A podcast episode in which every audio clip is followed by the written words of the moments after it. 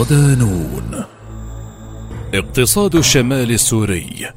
تحدي جاد أمام مشروع المنطقة الآمنة. مقال لعلي فياض ضمن ملف فوضى الشمال. يبدو المشهد الاقتصادي السوري العام مفككا بعد أن قضت سنوات الصراع في سوريا على ما تبقى من أصول اقتصادية شوهت ومزقت الاقتصاد وحولته إلى ما يعرف باقتصاد النزاع، الذي يفتقد المركزية الإدارية ويدار بشكل غير متسق وغير مترابط ومستقل. ونشأت اقتصادات محلية متعددة بحدود فاصلة بينها تقوم على نهب وسلب الثروات الخاصة والعامة والموارد الطبيعية وتوزيعها على أمراء الحرب والفئات المستفيدة من الصراع، ما جعل الاقتصاد أكثر عرضة للهزات وتقلبات البيئة السياسية والأمنية والاقتصادية والعسكرية في المنطقة، وعقد عملية حوكمة القطاع الاقتصادي، وجعل احتمالية تشكل نهضة اقتصادية أمرا بعيد المنال. ومع تزايد الحديث عن مناطق الشمال السوري الخاضعة للإدارة التركية بوصفها مناطق آمنة قادرة على استيعاب اللاجئين السوريين وتأمين حياتهم ومعاشهم، خصصنا هذه المادة للوقوف على واقع الحياة الاقتصادية والخدمية والإنسانية في الشمال السوري، مناطق العمليات التركية تحديدا، والتطرق إلى أبرز الأسباب والمشاكل الاقتصادية التي تعاني منها المنطقة، وآلية إدارة الحكومة السورية المؤقتة للعملية الاقتصادية والتنموية، في محاولة لتسليط الضوء على أهمية إحداث تغييرات اقتصادية جذرية مستعجلة قبل شروع تركيا بمشروعها المتمثل بإعادة اللاجئين السوريين إلى مناطق الشمال السوري. إضاءة على الواقع. ينعكس الواقع الاقتصادي السوري المتردي على الحياة المعيشية والإنسانية للسوريين، فقد أعلنت منظمة الصحة العالمية أن نحو 90% من السوريين يعيشون تحت خط الفقر، وذلك مع تصدر سوريا قائمة الدول الأكثر فقرا في العالم بنسبة بلغت 82.5% بحسب بيانات موقع وورد باي ماب العالمي. كما صنف موقع نامبيو دخل الفرد في سوريا بأنه الأدنى في العالم، إذ يتراوح متوسط دخل الفرد في سوريا عام 2021 حوالي 768 ألف ليرة سنويا، وهو ما يعادل 305.73 دولارات وفقا للسعر الرسمي للدولار في سوريا. وصنف تقرير لصندوق السلام العالمي سوريا في المركز الثالث في مؤشر الدول الهشة أو الفاشلة وأخطر بلد في العالم، فيما أعلن برنامج الأغذية العالمي التابع للأمم المتحدة أن 12,400,000 شخص في سوريا يعانون من انعدام الأمن الغذائي عام 2022 بزيادة قدرها 4,500,000 عن عام 2021، بالإضافة إلى تعرض 1,800,000 مواطن سوري آخر لخطر الوقوع في انعدام الأمن الغذائي. ولا يعتبر الوضع الاقتصادي في الشمال السوري مستثنى من ذلك، حيث يعيش قرابة 80% من سكان الشمال الغربي في سوريا على المساعدات الإنسانية، نصفهم من الأطفال، فيما بلغ عدد النازحين في المنطقة حوالي 2,800,000 نازح داخلياً، منهم 1,700,000 نازح يعيشون في المخيمات. كما يعاني أكثر من 75% من السكان من انعدام الأمن الغذائي، أي 3,100,000 من أصل 4,400,000 شخص، في وقت تراجع فيه تمويل المساعدات الإنسانية بشكل واضح، وسط مخاوف مستمرة بإيقاف آلية تمرير المساعدات الإنسانية عبر الحدود إلى شمال غرب سوريا، ما ينذر بتفجر الأوضاع الإنسانية وحدوث مجاعات وتضاعف الاحتياجات الإنسانية.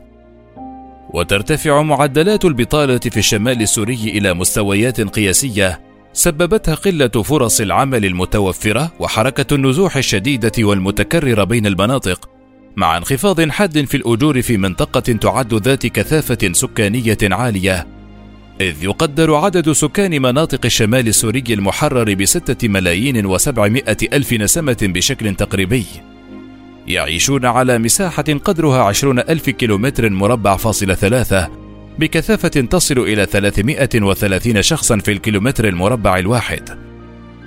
ويشير تقرير صادر عن فريق منسق استجابة سورية بداية عام 2022 إلى أن نسب معدلات البطالة تجاوزت 85% دون وجود حلول لإنهاء ظاهرة البطالة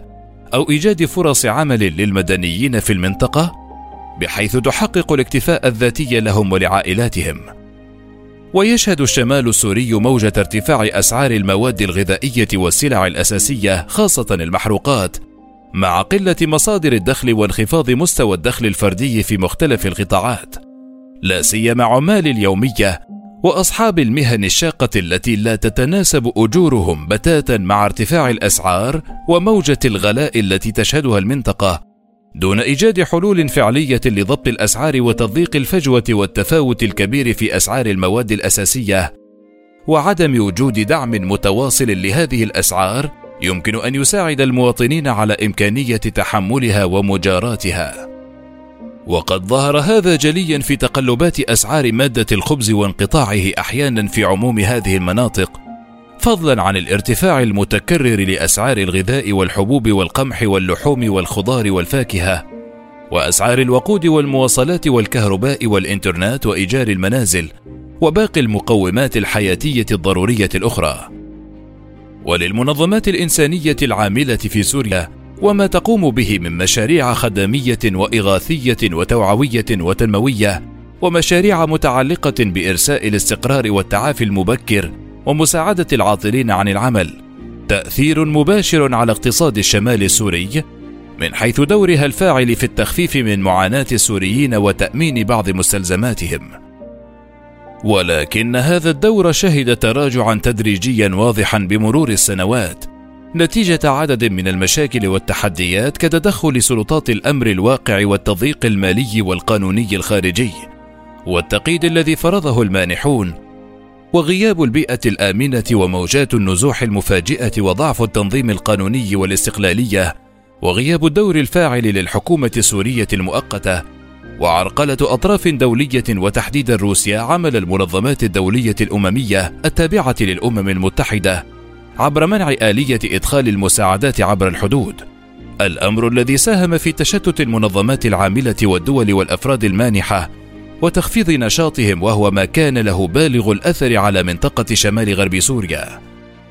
ورغم ما يشهده القطاع الصناعي من صعوبات في تصدير المنتجات وتسويقها محليا وخارجيا والاعتماد الكلي في الإنتاج على المواد الخام المستوردة، إلا أن الاستثمار الصناعي في الشمال السوري ينشط بشكل واسع مع ارتفاع نسبة المستثمرين السوريين والأجانب، وقيام العديد من المشاريع الاستثمارية والصناعية والحرفية، لا سيما بعد إنشاء المدن الصناعية في أعزاز والباب والراعي وجرابلس، التي تقدم خدمات عديدة للمجتمعات المحلية والحرفيين والعمال. كما تساهم هذه المدن في توفير بيئة مناسبة لجذب المستثمرين ومنحهم امتيازات متعددة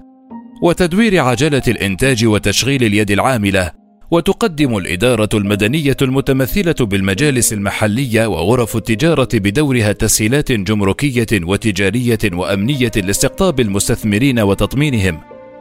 فضلا عن تقديم تركيا تسهيلات لدخول وخروج الصناعيين والتجار والبضائع من وإلى تركيا دون تأشيرة، وهو ما يعد مؤشرا إيجابيا يعزز بوادر التعافي المبكر ويساهم في تحريك عجلة الحياة الاقتصادية في الشمال السوري. أسباب تردي الواقع الاقتصادي. تؤثر مجموعة من الأسباب والعوامل المتغيرة على الواقع الاقتصادي في الشمال السوري وفقا لعدد من الدراسات وآراء بعض الخبراء، إذ تغيب الرؤية الاقتصادية الحاكمة لعمل القطاع الاقتصادي في ظل غياب واضح للمؤسسات المرجعية القضائية والقانونية التي تسهم في صياغة القوانين واتخاذ القرارات لإدارة جنبات الاقتصاد، وتفرض سياسات اقتصادية رشيدة وتطبقها على أرض الواقع وتضع الخطط الاستراتيجية الأمثل لإدارة الموارد الاقتصادية واستغلالها استغلالا سليما، وتجنب التبعية المباشرة للمنظمات والمانحين الأمميين والدوليين، ويؤكد الباحث الاقتصادي الدكتور يحيى السيد عمر في حديثه لنون بوست على عدم وجود برنامج اقتصادي واضح المعالم للنهوض باقتصاد المنطقة نتيجة ضعف فاعلية الحكومة السورية المؤقتة وضعف نفوذها على الأرض رغم غطائها السياسي وعدم تطبيق سياسات استثمارية فعالة، إذ لا بد من وجود سلطة تفرض نفوذها الكامل على المنطقة لتشييد اقتصاد قوي وتطويره عبر رسم خطط تنموية استراتيجية. وأدى هذا الضعف الحكومي بدوره إلى انتشار الفساد وغياب الرقابة الفعالة التي تضبط الأسواق وتمنع الاحتكار وتراقب العملية التجارية، ما يزيد من المعاناة الإنسانية نتيجة تفاقم حالة الهشاشة الاقتصادية والتخبط عند كل أزمة مستجدة وحالة التشرذم وتشتت الموارد. فعلى سبيل المثال، رغم القدرات الاقتصادية التي تمتلكها مناطق الشمال السوري، خاصة تلك المتعلقة بالقطاع الزراعي والثروة الحيوانية، إلا أنه لم يتم استثمار تلك القدرة للوصول إلى حد الاكتفاء الذاتي في العديد من المحاصيل الزراعية كالقمح والشعير والخضار والبقوليات، ولم يتم استغلال الفائض من مختلف المحاصيل لإيجاد أسواق تصريف خارجية، ما قلص زراعتها بشكل كبير وعرض بعض تلك القطاعات لتهديد حقيقي قد يطال وجودها. ويعزو الباحث يحيى السيد عمر التدهور الاقتصادي إلى جملة من الأسباب، داخلية ذاتية وأخرى خارجية موضوعية. فمن الأسباب الداخلية عدم وجود رؤية اقتصادية واضحة المعالم لدى الجهات الرسمية المحلية تحمل على عاتقها دعم المؤشرات الاقتصادية، إضافة إلى كون المنطقة حبيسة، أي ليس لها اتصال بحري مع العالم الخارجي ولا جوي من خلال المطارات، ما يرفع من تكاليف مدخلات عملية الإنتاج، وبالتالي يحد من فاعليتها جراء غياب أفق دعم المشاريع الصغيرة التي تعد رافعة اقتصادية هامة، ولغلبة ثقافة الاستهلاك وعدم قيام جهود رسمية لدعم الإنتاج وثقافته، وتراجع التعليم المهني كما ونوعا. وتتمثل الأسباب الخارجية بالتضخم العالمي وارتفاع أسعار حوامل الطاقة وصعوبة الاستيراد، وتداعيات الحرب الروسية الأوكرانية التي تأثر بها العالم أجمع ومنها مناطق الشمال السوري، إضافة إلى غياب أفق الحل السياسي للقضية السورية. من جهة أخرى، لا تزال البيئة الأمنية المضطربة هي العامل الأهم في تعثر خطوات المسار الاقتصادي وإعاقة أي جهود لتعزيز النشاط الاقتصادي ورفده بمزيد من الاستثمارات والمشاريع التنموية، حيث تشهد مناطق الشمال السوري حالة من الفوضى الأمنية المتأزمة نتيجة القصف المتكرر من أطراف مختلفة والتفجيرات وارتفاع مؤشرات عمليات الاغتيال والاختراقات الأمنية من قوى إرهابية مختلفة، وفوضى انتشار السلاح، ما يدفع المستثمرين للإحجام عن العمل والاستثمار ويحد من نشاط المانحين لدعم المشاريع المختلفة، خاصة مع وجود حالة من الغموض تكتنف السياسات الإدارية والاقتصادية للقوى الفاعلة في الشمال السوري. كما أن ضعف العملية القضائية وتحييد المؤسسة القضائية وتغيب دورها الفاعل في عملية إدارة الشمال السوري وتخبط المرجعيات القانونية والتنظيمية الناظمة للأعمال والشركات والأموال والحقوق والعقود قد أدى إلى تعقيد عملية الاستقرار وسيطرة الفوضى والفساد، وغياب الجهات الرقابية الفعالة وانتشار الأعمال غير القانونية،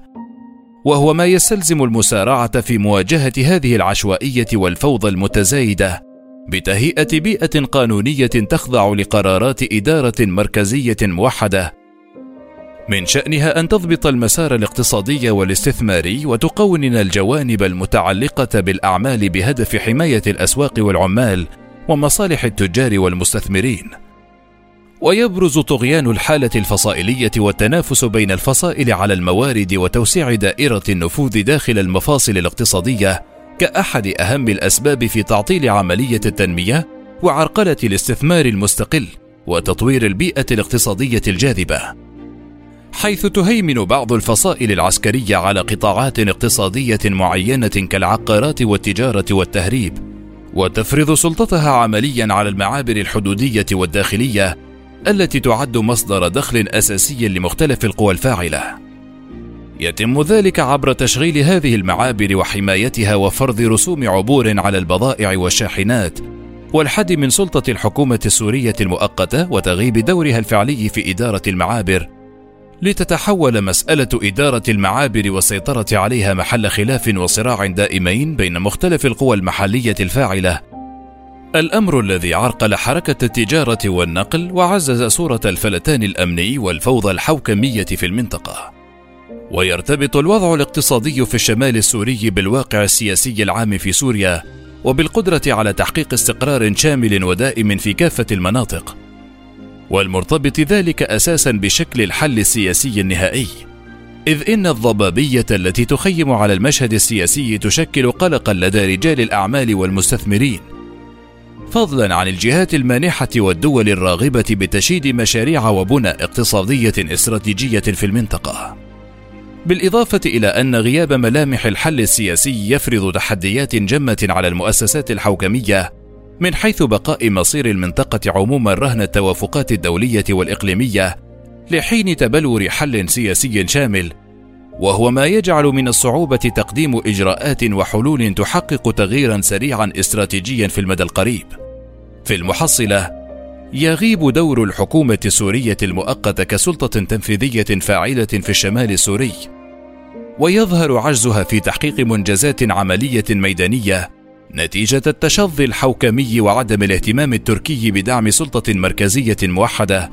حيث تفضل تركيا الاعتماد على المجالس المحلية لإدارة المنطقة عبر مكاتبها الفنية والقانونية، وتعطي تركيا هذه المجالس قدرا كبيرا من الاستقلال المالي ضمن مناطقها، وربطتها إداريا بشكل مباشر بالولايات التركية الأقرب إليها، متبعة التقسيم والهيكلة الإدارية التركية ذاتها، ما أدى إلى عجز الحكومة السورية المؤقتة عن فرض سلطتها، وتحولت في كثير من المواقف إلى سلطة شكلية لا تملك نفوذا فعليا على القوى الفاعلة المختلفة، الأمر الذي سبب خللا كبيرا في العملية القانونية والإدارية والمالية، إلى جانب غياب الشفافية والمساءلة والمحاسبة. خاتمة، يبدو من الصعوبة الحديث عن تحقيق تغيير سريع في المدى القريب للحالة الاقتصادية في الشمال السوري، نظرا إلى بقاء الأسباب الحقيقية الداخلية والخارجية التي أشرنا إليها آنفا، والموانع السياسية التي تقف حائلا أمام أي خطوة تنموية تعمل على إصلاح متكامل استراتيجي بعيد المدى لمختلف القطاعات الاقتصادية والتنموية في مناطق الشمال السوري. ولكن ذلك لا يعني الخضوع للعقبات المتراكمة والاستسلام للواقع المترهل، فلا بد من العمل على تحسين ظروف الواقع والتخفيف من الآثار السلبية وإعادة العجلة الاقتصادية لمسارها الصحيح، من خلال الانطلاق من تصور ينبع من أهداف ورؤية استراتيجية طويلة المدى بشراكة مع الفاعلين المحليين والدوليين المؤثرين في الاقتصاد، وعدم الاقتصار فقط على الحلول الإسعافية التي لا يبدو أنها تفلح في تحقيق نهضة اقتصادية أو تعاف اقتصادي حقيقي، نظرا لكونها إجراءات طارئة أو مؤقتة. وأما فيما يتعلق بالمنطقة الآمنة التي تتعهد الحكومة التركية باقتراب إنشائها لإعادة نحو 1,000,000 لاجئ سوري من تركيا إليها، فقد رأى الباحث يحيى السيد عمر أنه من المتوقع أن يكون لهذا الأمر أثر سلبي على المؤشرات الاقتصادية، فالاشتباكات المسلحة التي من المتوقع أن ترافق العملية ستعزز صورة المنطقة بأنها غير آمنة وغير صالحة للاستثمار، كما أن دخول 1,000,000 لاجئ إلى المنطقة دون وجود بنية اقتصادية قادرة على استيعابهم سيؤدي إلى تفاقم الضغط على الطلب الكلي في ظل ثبات العرض وحتى تراجعه، ما يعني تحفيزا للتضخم ورفعا لمستويات البطالة والفقر. وبالتالي فإن إعادة تأهيل الاقتصاد المحلي وإصلاح هياكل الحوكمة عبر تفعيل دور حكومة مركزية تضمن تحقيق الأمن والاستقرار على مختلف الأصعدة، من شأنه أن يشجع اللاجئين السوريين على العودة طواعية، ويجذب القوى الاستثمارية والدعم الدولي اللازمين للنهوض بعملية التعافي الاقتصادي الشامل في المنطقة، وإخراجها من دائرة الفوضى والفساد والتسلط الفصائلي.